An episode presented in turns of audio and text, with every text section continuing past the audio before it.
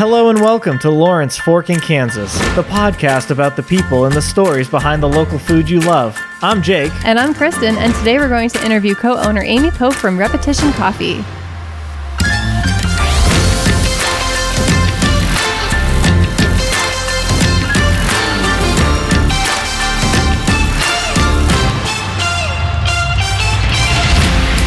All right, welcome to episode two. Number two. Thank you everyone for the huge support on Facebook and and listening to our podcast. We've uh, we were really excited to see. You know, we put this out there with the first episode of kind of the hope that uh, people would want to listen to it, and it's definitely shown. We've really really appreciated all the like and likes and support um, on Facebook. I know a bunch of you have shared this whether on social media or just in real life, um, which is also good.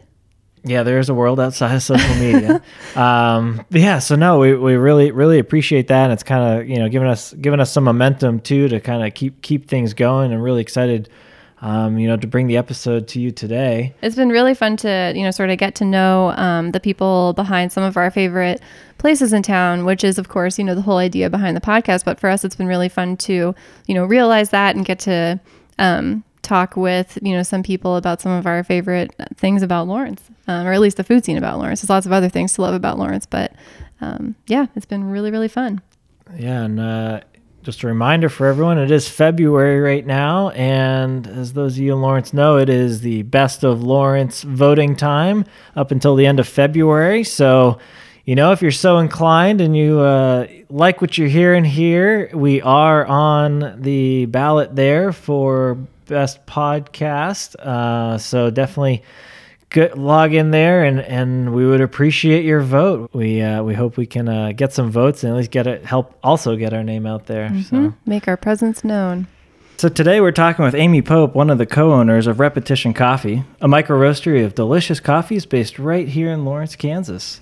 Amy, welcome to the show. Thank you so much for having me. We love Repetition Coffee. It's abundantly clear that coffee is a passion for Amy and her husband and co owner Ryan Pope, and each bag of coffee they offer is both deliciously roasted and responsibly sourced. So, Amy, tell us a little bit about yourself. Are you from Lawrence originally? No, I'm actually from Topeka, Kansas, uh, and Ryan is from Olathe, so this is sort of our middle meeting point. so, how'd you guys well, how'd you guys meet then? Did you did you meet each other and then start getting into coffee, or did you meet each other along the way? Ryan and his brother Rob um, owned Bourgeois Pig for multiple years before I ever met Ryan, so already sort of involved in the coffee game as well as booze and wine. Mm-hmm. Um, I met Ryan through a best friend. I'd been traveling abroad for almost ten years and came home, and best friend picked me up and met Ryan on that same Aww. home trip. so yeah. So then, what brought you? What brought you to coffee then? What, I mean, obviously he was he was involved in it, but I guess you. We were involved with it. Um, yeah, at the Bourgeois Pig for a long time before we ever like mm-hmm. delve into roasting. Mm-hmm.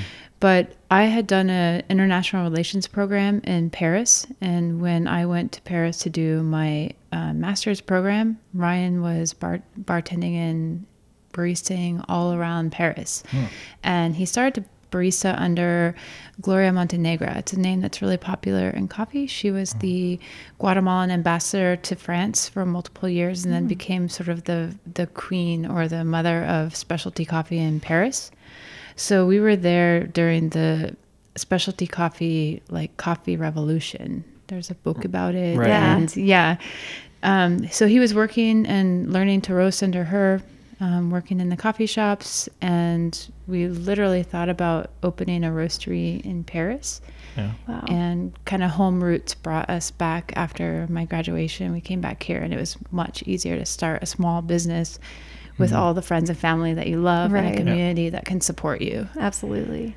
Yeah, Lawrence is really good for that sort of thing. Yeah. Um, were you guys one of the first coffee roasters in Lawrence? I know there are a few here now, but I'm not real sure yeah. on the timeline for other people. So there was um, another really small one, like in North Lawrence. They were roasting and doing tea, and they've since like closed their doors. They asked if we wanted to buy at the time that they were closing their doors, um, and I think there was another that was, you know, kind of on the rotation in downtown Lawrence. But mm-hmm. we were the first ones that were sort of opening our door for public tasting and specialty coffee and sort yeah. of trying to attack the market on a bigger front. Yeah, cool. And what's the time frame of all that? So you were in you were in uh, France, or what what what years were you there? Yeah, I started my master's in 2011 and I Uh-huh. graduated in 2013. Yep. Um, when we came back in 2013, uh, my father was ill, so that was really one reason that we came back Hmm. to stay and not take that grandiose idea of roasting back Yep. to Paris. Um, so we started roasting in our garage like in Yeah. 2014. It didn't take very long for us to. six months later, we had the machine and we were in the garage, and that was sort of getting our feet wet, Yeah. if you will. And some of the initial coffees that we were roasting, we would bring to the pig and kind of test them on the market, but we wouldn't let anyone know that we were roasting them. Oh. We Oh. just Oh, okay. kind of blindly or secretly put them out there in the world. Yeah. Well, that's good. Blind taste test. Yeah, for sure. You get honest feedback that way. So Yeah, we were pretty sure if we said it was ours, people would tell us what they thought we wanted to hear. Right. Right. And so that was kind of how we started. And then, you know, I think at one point, the customer clientele, whatever base, was asking for the Mexico Chiapas, and we needed to roast 20 pounds.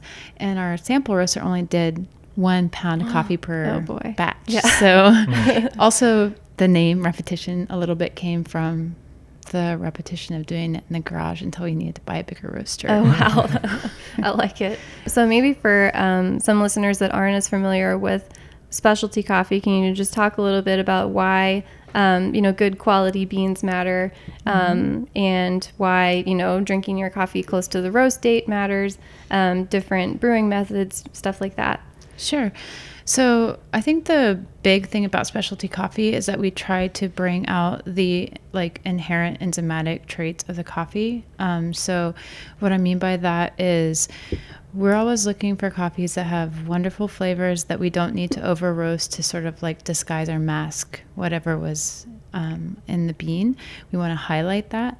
But the other traits, especially coffee that um, I think can be overlooked sometimes in bigger markets is the transparency behind specialty coffees. So the clientele that we work with really want to know the story behind the coffee. And never do I buy a coffee just for the story alone, but I do always go searching on the market for the really great story. Um, every copy that we can find that is the most direct, the fewest people in the supply chain that are going to pull money from the farmer and the pickers, because none of the co- cups of coffee would exist if it weren't for the farmer. Right. Yeah, Gotta exactly. come from somewhere. Yeah. Yeah. So for me, it's those two things. It's a matter of uh, transparency and quality. And then tell us about. So you mentioned your your roasters. You know, from with my engineering background, I always that always fascinates me that the equipment Yeah. you use and all that. So I mean, you, you started out with a a smaller. You said a one pound roaster. Yeah. then- So some people start out in their kitchens on a skillet, or they start out with a popcorn maker. I've also Wow. heard of that. Huh.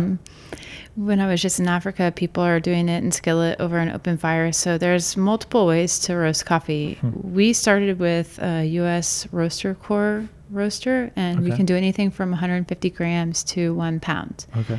So it's 150 to like 465 or whatever mm-hmm. that grammage is. Yeah. And that's a really beautiful way to ask around for very small samples and still be able to taste the world, taste all of Africa, taste, you know, eight samples from one importer and then make a selection. Mm-hmm. Um, I can't imagine doing the business that we do without a sample roaster. Yeah. Um, it was a very expensive investment up front, but it was also a way to confirm that what we were jumping into was actually a passion that we were willing to to drive and put the time and the hard work behind. Mm-hmm. Um, so the the commitment after the smaller roaster and when we realized like all right we're going to do this thing we're going to call it repetition um, we invested in a Diedrich ir12 and the ir12 part means it's a 12 kilo roaster. So max capacity should be 24 pounds. Yep. um, we never roast 24 pounds.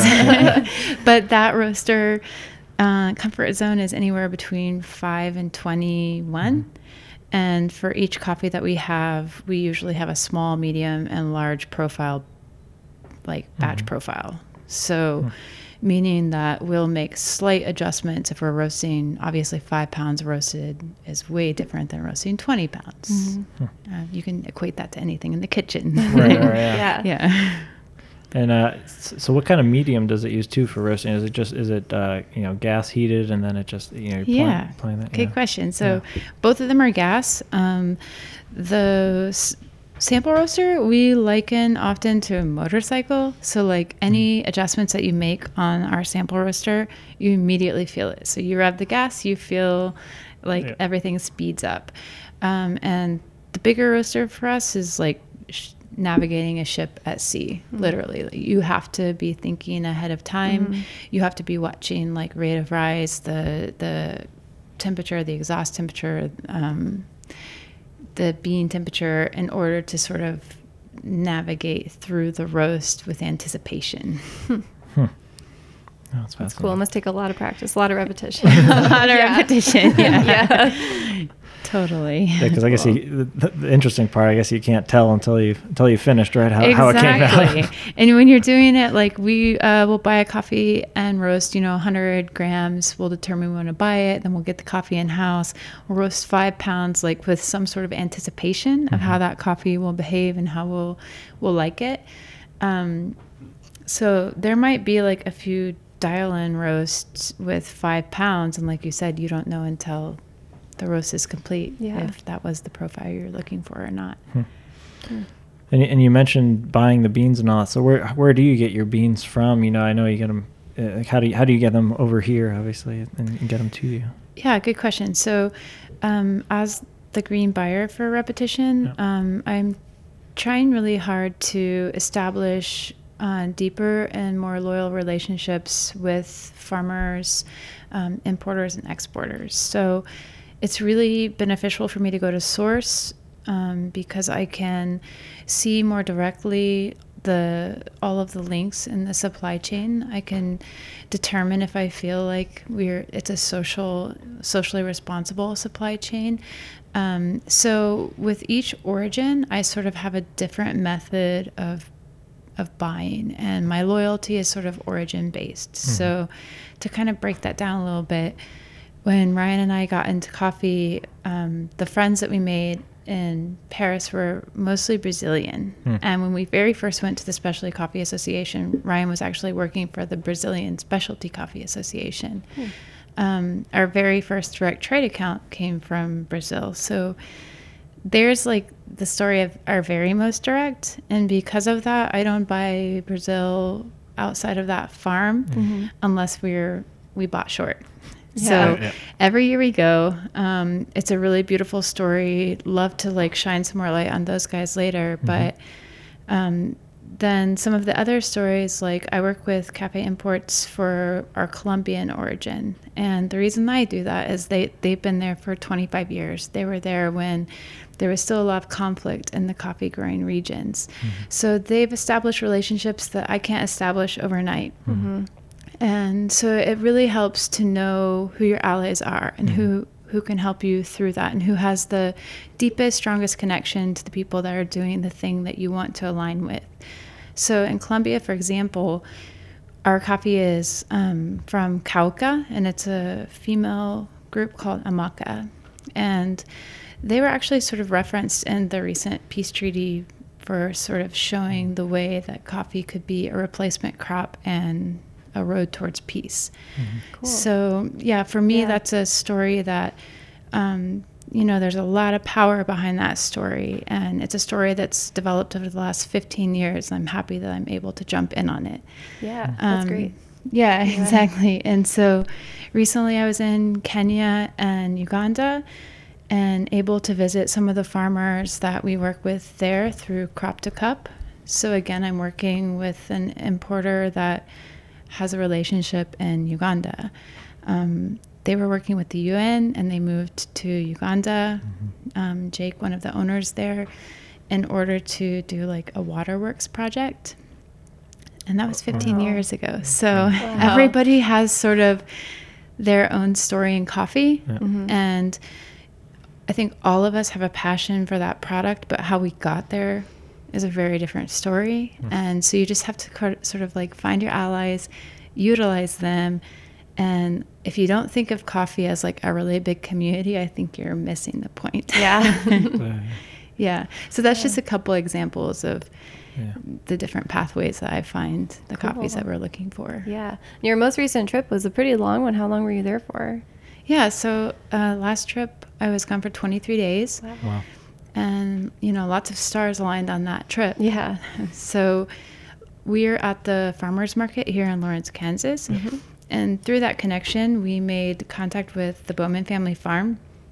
And Bowman Family Farm has a Ugandan farmer that's been living with them for the last year. Oh wow. And his family happens to do coffee. Well, Perfect. there you go. Yeah. yeah. And so he's come into the shop a few times, and it's really beautiful to connect with Frank. Um, for example, when Frank first came to the shop, he had never had his coffee uh, ground in a grinder or roasted on a roaster or prepped by somebody, you know, at Yeah. the end end of the supply chain. Yeah. So, um, on a personal level, I've been working with him on tasting coffees. hmm And he had sort of pitched that I should go and stay with his family. Oh. yeah. and so I talked to Crop to Cup about having this relationship. So that was sort of the initial beginning of that trip. Um, I stayed with Frank's family. I taught some cupping classes, some quality control classes, sort of urging farmers to know quality so that they could advocate for themselves. Mhm. Um, and then right after that, fell onto a trip with Crop to Cup and visited uh, Bugisu and Bulago.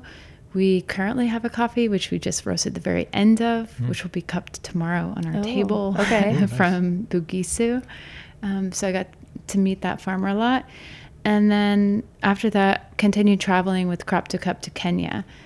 And we have a coffee from Kiambu, um, Yara Estate, the Gatatha Oh, yeah. farmers. Uh-huh. So that coffee actually just recently got sixth place at roast ratings um, Wow. in KC. But so um, yeah, I got to meet those farmers and hope to buy from them again in the future. But I also made new contacts with other farmers that were doing really great things um, and met a beautiful taster Q grader in Kenya who is also tasting really great coffees that are going to be available to us in the future. So Well, tell us a little bit more with some of those other trips. I think you mentioned uh, like Brazil, uh, the, the farms you've Yeah. worked with there. The Brazil trip is um, through FAF, and I'll butcher the Portuguese, but it's Fazenda Ambiental Fortaleza. Um, they have a really amazing story that I'll try to give you the concise version of, which is um, their family is sort of between Sao Paulo, Brazil, and Chicago. And the fam the family inherited the family farm, which historically was very, very big and did a lot of commodity coffee. Um, the mother Sylvia, who's a fond friend of mine, um, she wouldn't really take over the farm if they were not going to go organic. So over the course of eight to twelve years, they went from being a commodity farm um, to being fully organic, and they're sort of the trailblazers in Brazil, if you will, right now on going organic. So they do a thing called passive organic and active organic. Passive is just all of what the birds and the monkeys sort of pass around the seeds. It grows kind of wild on the side of the hillside. And active organic is where they're planting all of the bananas and palm trees in between. Um, we buy lots from them every single year. It's my biggest purchase each year. This year, it's my biggest purchase of all time for repetition. Wow. it becomes the base for our espresso blend and also the base for the cold brew blend. Hmm. But they also hold up very well as single origin. So we work with a farmer there called Joao Hamilton. Hmm. This was a featured coffee at 1900 Barker a couple of years back. Oh. Um, we also pulled espresso shots with Joao Hamilton at the Specialty Coffee Association in Seattle a couple of years back. So um, this actually is an origin for us where we'll get customers here in Lawrence that are asking, you know, for specific farms. Wow, that's awesome. That's if awesome. the Agua Limpa is back in stock, if Joao Hamilton. So um, this one is actually being held up in customs. It was supposed to be here at Christmas, and wow. it's now supposed to be here any day. Um, but as a coffee buyer, I'm also learning how to deal with yeah. the- Supply chain. Yeah. the, yeah, the unknowns in the supply chain. So um, that's one of the the trips I look forward to every single year. They're they're family, you know, just as much as they are friends at this point. Um, we've been working together for a very long time. Um, they're the housing and stuff that they put us in- up in is really beautiful. Lots of monkeys and stuff running wild. Oh, that's and awesome. yeah, it's always a really great getaway. Um, the other origin that I go to is Colombia, and I have a real fondness for Colombia. Um, I studied, I don't think I mentioned, but in my master's international relations and peace studies. Okay.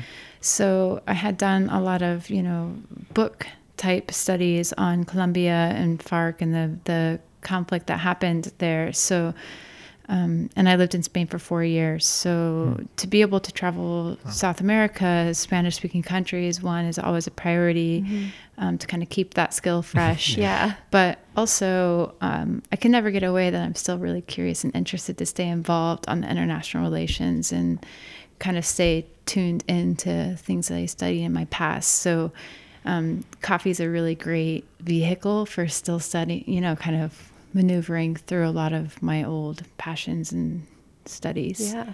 So now that you so you, you get all these different beans, how, how do you know when you're when you're there and you're and and you're purchasing them? How do you know what you're gonna do with them? Do you, do you do you have a plan, or is it like like you said, you gotta take take some samples and play around with it? or- Yeah, we're young, right? Yeah. So I'm still figuring it out. And it's terrifying sometimes to put in a large order and hope you had enough. And I never want to have too much. And this year when I went to Brazil, I had some, you know, like confidence that I knew exactly what I was after. I was um, part of my buying strategy at Repetition is I do want to have some c- products that are consistent. Um, you know, we're at McLain's now for espresso. We're at the Bourgeois Pig. We have some clients in Kansas City. Um, we have demand for certain products, and I want there to be consistency. Um, so I do go with this idea of product replacement. I want to replace always at the same quality level, if not higher.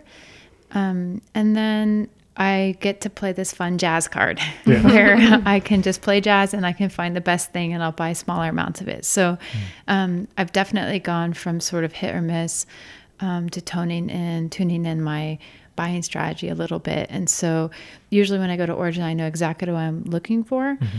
The problem with going to Origin is that things don't always taste the same as they're going to taste here. Mm-hmm. Mm-hmm. A really great example for that is I was just in Kenya, and Kenya coffees already have a really big acidity. Mm. And the coffees that I was cupping, they were like all the parchment was on them day before. So they were milled 24 hours before we tasted, and they were roasted less than four hours before we tasted. And in my lab, we usually they're milled at origin they are at sea for you know x number of weeks or months sometimes um, we roast them and then we cup them within 24 hours so everything has just a little bit of time to chill out Right. Yeah. and in Kenya, wow, the acidity was so big and it was sort of hard to see past that. So um, I have had that sort of like origin shock at each trip where I've gone to buy. Um, the first time I went to Colombia, everything tasted like key lime pie. so I just had to get past that initially. But um, yeah, so I always go with an idea of what I'm, tr- what gap I'm trying to fill or what niche I'm trying to fill in my listing. Um, but kind of honing in or adjusting my palette is always a tiny bit of a challenge for a second. Yeah, you kind of have to envision what it what, what is it going to taste like in a couple months or Exactly. whatever. And chilled out. Yeah, and, yeah. You know, put through a Chemex or whatever Yeah, instead yeah. of like just the cupping table. Yeah. So then, yeah. So now that you have the beans, so what's the what's the roasting process like for you? You know, do do um, you know how long does that process take from you know you've or you've got the beans and then now, you know, you, you try to turn it- turn it around in a, a couple of weeks or is that Yeah, it's the magical question. Yeah. I think every roaster plays around with that to Yeah. some extent. And sometimes when you buy a bag of coffee that's super special and you maybe spent um, an exorbitant amount on it and you don't want to spend 10 or 15 pounds dialing it in, you have to try a different way to do that. So we've definitely taken coffees and put them through our sample roaster. So we could do 100 grams, mm-hmm. you know, like we hit it really hard and we try to make it go really light. We're going to mm-hmm. drop it at a lighter temperature, but we're going to get there in a short amount of time. We used to do an exercise where it was like, we're going to do it, you know, same temperature dropping, but like a lot faster or slower mm-hmm. or like a longer temperature. And then we would throw all of those on a table, like an iteration of six different coffees. Mm. Um, with the sample roaster, we're able to do that and only use 600 grams. And then that can sort of guide us in our roast process. So I think that the coffees that seem obscure or new to us, we'll like put them through the sample roaster, do a blind tasting like that, and then sort of tune in from there. Like we'll start dialing in that maybe this coffee needs more development. The you know fast and low temperature wasn't as good as like the slower and like kind of elongated development time. Um, so we do have that at our disposal, but you also learn really well um, a Peru Cusco at a certain altitude is going to roast really similarly to the next Peru Cusco at that same altitude. So um, we also start to look at the altitude and density of the beans. We have moisture control units that we will look to see what the moisture density of a bean is, and then those things will start to inform us. So I think more over time, instead of playing this game of let's try six different roasts in the sample roaster and see how we can translate that to our bigger machine. Um, we've actually just sort of done a little bit more like, okay, this is a Kenya, same process, same altitude. Um, we're going to guess it's going to roast almost the same, and then we'll hit there, and then we'll kind of tweak from that Yeah. um, coffees that are naturally processed roast differently than coffees that are washed. Coffees at a higher altitude different than co- coffees at a lower altitude. Um, both Kenya, Colombia, also Ethiopia, coffees seem to like age really well. Hmm. Um, so we don't have to adjust very much with aging. Hmm.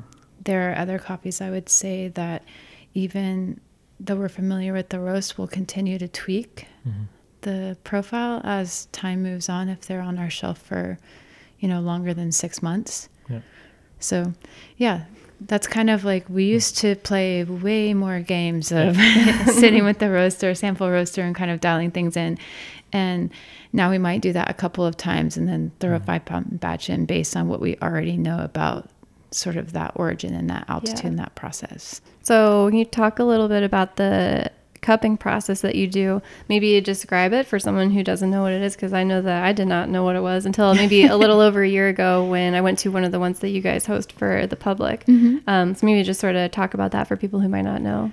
Yeah, so the the cupping table we often call is like the brains of the operation. It's where like uh, we all come together and we determine, you know, like what's good and what's not good. Like, and we try to do it very diplomatically. So, cupping table, for example, um, the standard in SCA, that's Specialty Coffee Association, is to put out five cups, and then there's a rigorous, you know, regimen of when you pour the water, the temperature of the water. Um, but essentially, the cupping starts with smelling the coffee dry. It's ground. You smell it within 15 minutes. You kind of make a note initially of all of the different fla- the aromas that you got from that coffee. Um, next, you pour some hot water on it, and in that hot water stage, it's my favorite. It's like the caramelization of the roasting process comes out more. So you smell lots of you smell a lot of marshmallow and chocolate and caramel, um, dulce de leche, like all this yummy stuff kind of comes through. Uh, we crack it and then we go through and taste, and it's a really disgusting slurping event if you've never been to one. And if you have, like, you totally get that, like, the Yeah. slurp is all about sort of Sort of aspirating aerating and, and- aerating the coffee. Yeah. Um, you want it to hit all the taste buds so that you can kind of get an idea. And then from there, it's a lot like a wine tasting. Uh, lots of slurping and spitting and sort of taking notes. And the, the better you get at it, the quicker you go is like always to your advantage. Because if you spend too much time on a certain cup or a certain set of cups, you kind of get distracted and you can kind of lose track of everything. And guess what? If you drink too much coffee, like it's really hard to taste everything after. So Yeah. you have to move through that process relatively quickly. Um, but I will say, like to the cupping process, um, when we do a, a public one, it's usually not blind because we're not trying to trick anyone. Um, we usually want people to understand the different terroir and like the different flavors that come from origin or from the variety of the bean or from the processing of the bean. Um, and we have done a lot of cuppings that target one of those things, whether it be like, you know, same coffee, different process, um, different varieties, or or even different varieties all grown in the same place. Um, but on a weekly basis, we cut for production. So that's sort of like a quality control. But we also cut for buying, which is always blind. Um, and we also do triangulation, which is like for product replacement. So imagine that you had two cups of coffee on the table the one that I have right now in stock, and then the one that we think is the best contender. And we'll do a couple of cups, add one that's the oddball out, and the group has to try to find the oddball out and then decide if the two are the better or the oddball out is the better. Hmm. Um, if it tricks our group, it's a great product replacement. Yeah. And if hmm. it doesn't trick our group, we kind of have to go back to the dialing board and sort of see, you know, what coffee hmm. we could use to possibly replace that product. Yeah, because really, if it fools you guys, it'll definitely fool anyone else who's buying it and drinking it at home hope or so. yeah, or in a coffee shop. So yeah, What's your favorite? You know, of all the, you know, you know, air, regions and all that. What, what would you say is your what your favorite to either roast or ta- you know drink? coffee? I have a couple of favorites. yeah. So, um, I'm like a big sucker for Colombia, and part of it is I just always want to go back there. Um, I really like complexity in a cup. In most of life, I want simplicity, but in a cup of coffee, I want like a big body sort of fighting with a big acidity, or like in a Guji, I want, you know, Ethiopia Guji, I'm looking for like sort of an Earl Grey background with like sort of peach notes and pine and jasmine. Um, so it can even be like a thinner body. I'm always looking for like complexity. So um, Kenyans and Colombians are really great at providing both of those things. Um, for a few years in a row, my favorite coffee at Repetition has been a Rwanda. We had it three years ago, and Rwanda has a propensity to have this like potato taint um, that can, I'm not going to describe it well, but a burrow beetle can get inside and lay eggs, and then it's you can't see it in the cherry, and you actually can't see it really in the green bean. Hmm. They kind of tuck in and plant it. Hmm. Um, and they're fighting that right now, but we did have that taint present a few years ago. And my very favorite is coffee. Hmm. And one out of every 20 times we would go to brew it, you would grind it and it would smell like a raw potato in the entire room. It would overfill a room. oh weird. Really? Wow. So I got scared and I didn't buy it for a year. Yeah. Yeah. And in the fall, the importer came back and it was Red Fox. They were here in Lawrence to visit us. And um, Gabby Wright from Red Fox set up a table to see if I could find my coffee again. And it was blind. And I naturally gravitated to the Rwanda Kanzu Lot 9. Um, that's my favorite one right now. Yeah. So, yeah, I kind of tend towards African coffees. And then in Central and South America, Colombia is definitely my favorite. Do you find what what is your you know along that lines? What what what what probably sells the most for you too? Is, is it, do you find that you know there are certain tastes? I I thought what was interesting is how you mentioned how the community in Lawrence is now you know people request certain farms Yeah. or all that, which which is part of it. You know, part of the reason you know we we started a lot of this podcast was you know we, we do feel like the community here in Lawrence. You know, you have a you have a big pull of you know people love food or you know They're the aware. coffee They're interested. and- interested yeah. in it. So, so how's that been? You know, being based, you know, not you know, obviously starting out here, and and you know, like you said, you started here because you had a good good support group here. But is do you, so you really find that in the community, you get getting this great pull from, you know, all the tastes here. One hundred percent. Yeah. Um. So, like, I think one of our biggest customers here is a community mark, and that's a pretty good statement Mm. for the product we put out. It's a grocery store, but it's not just any grocery store. And um, we've just watched their sales like double and then quadruple, and all of that is, you know, validation of what we're doing in the product we're putting out. Um, they're pretty good at helping to keep our story alive and to make sure that the information about the coffees is available. Um, the biggest seller there is usually the Brazil, which is not on the shelf right now because we're literally waiting for it any day now. um, but currently, the biggest seller there. So I would, I guess, I, just rewind a 2nd their biggest sell, sellers are sort of the crowd pleasers, which we'll call Brazil a crowd pleaser because there's nothing crazy about it. There's nothing like savory about it. It's not too acidic. Um, the Brazils are usually very balanced, chocolatey, nutty, um, as well. The Guatemala is like that.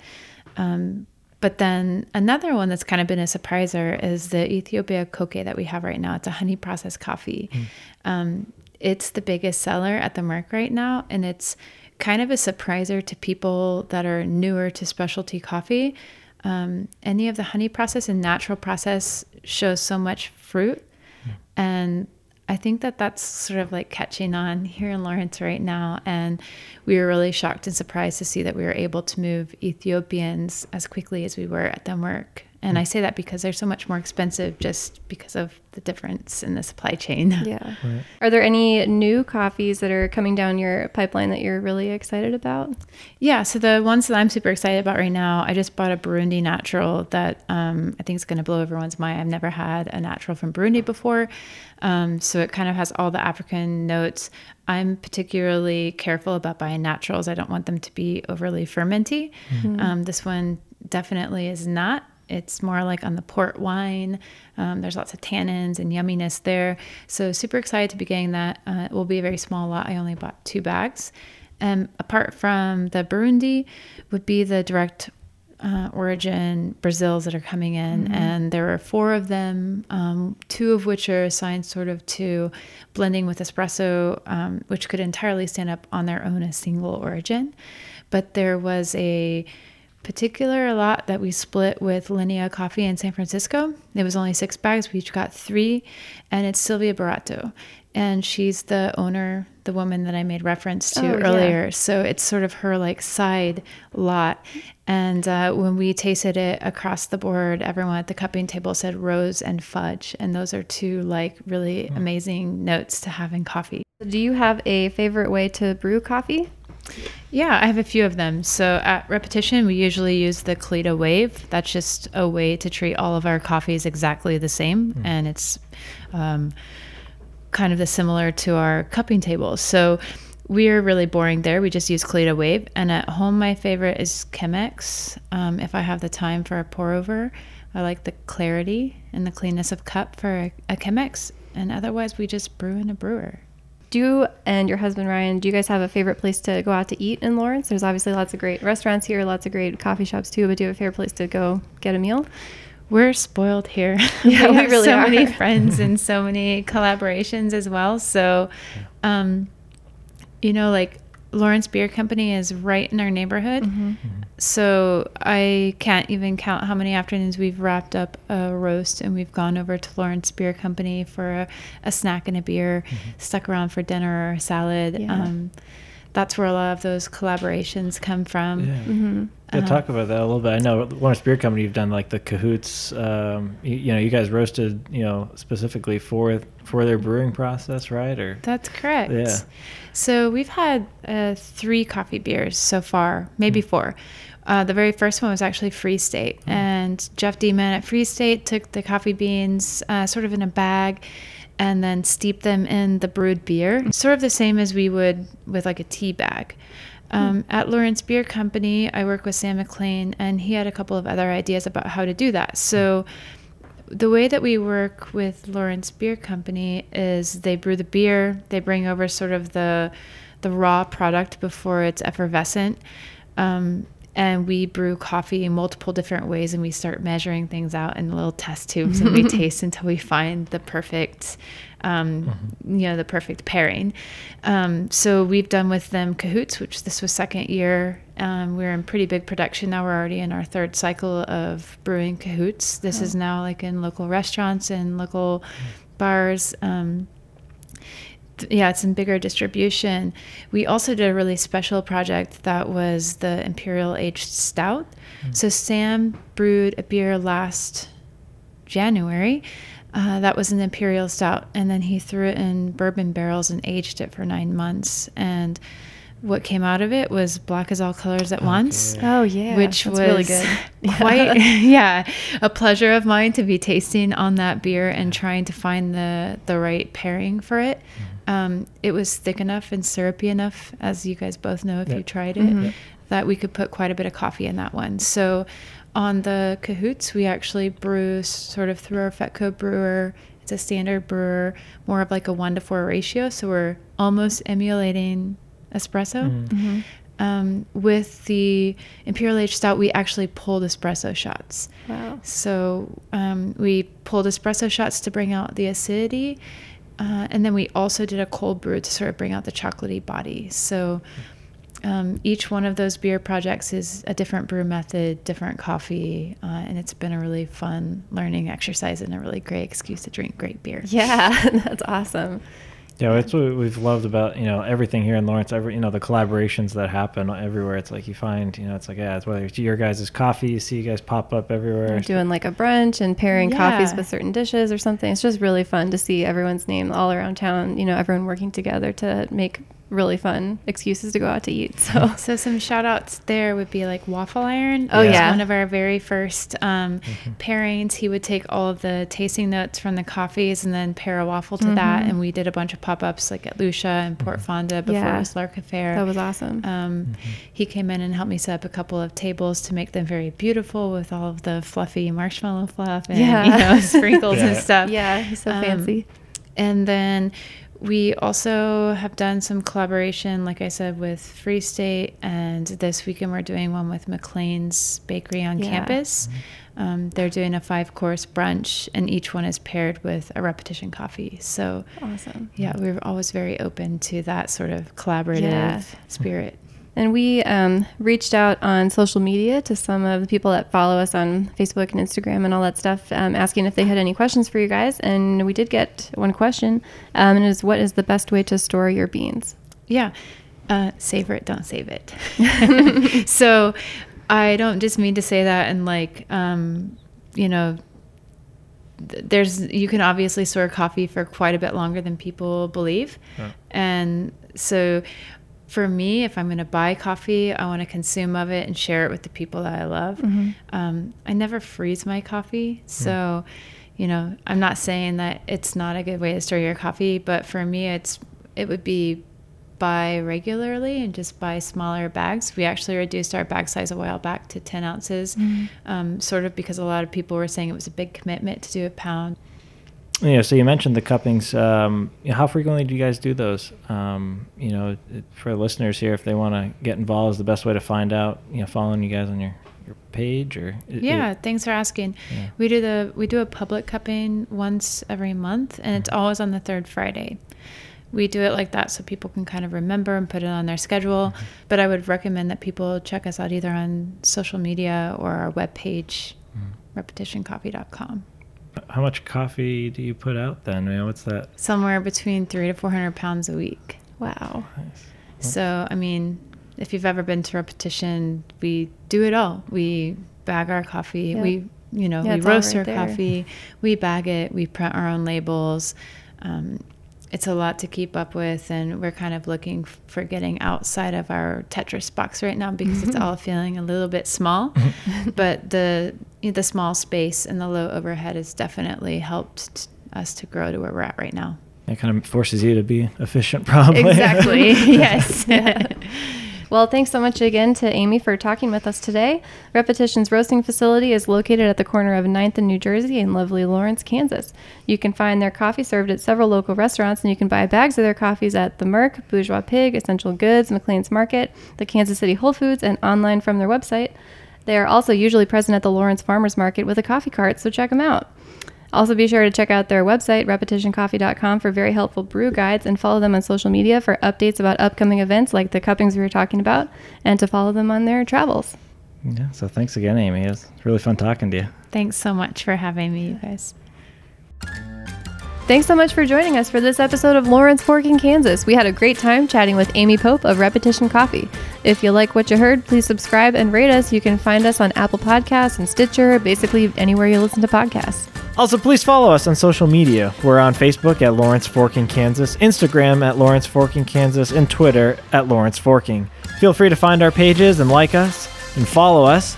And as we mentioned in the beginning of the episode, it is February, uh, which means it is the best of Lawrence time. So please uh, go online and vote for us. We are on the category for best podcast. So, uh, yeah, we'd appreciate your vote.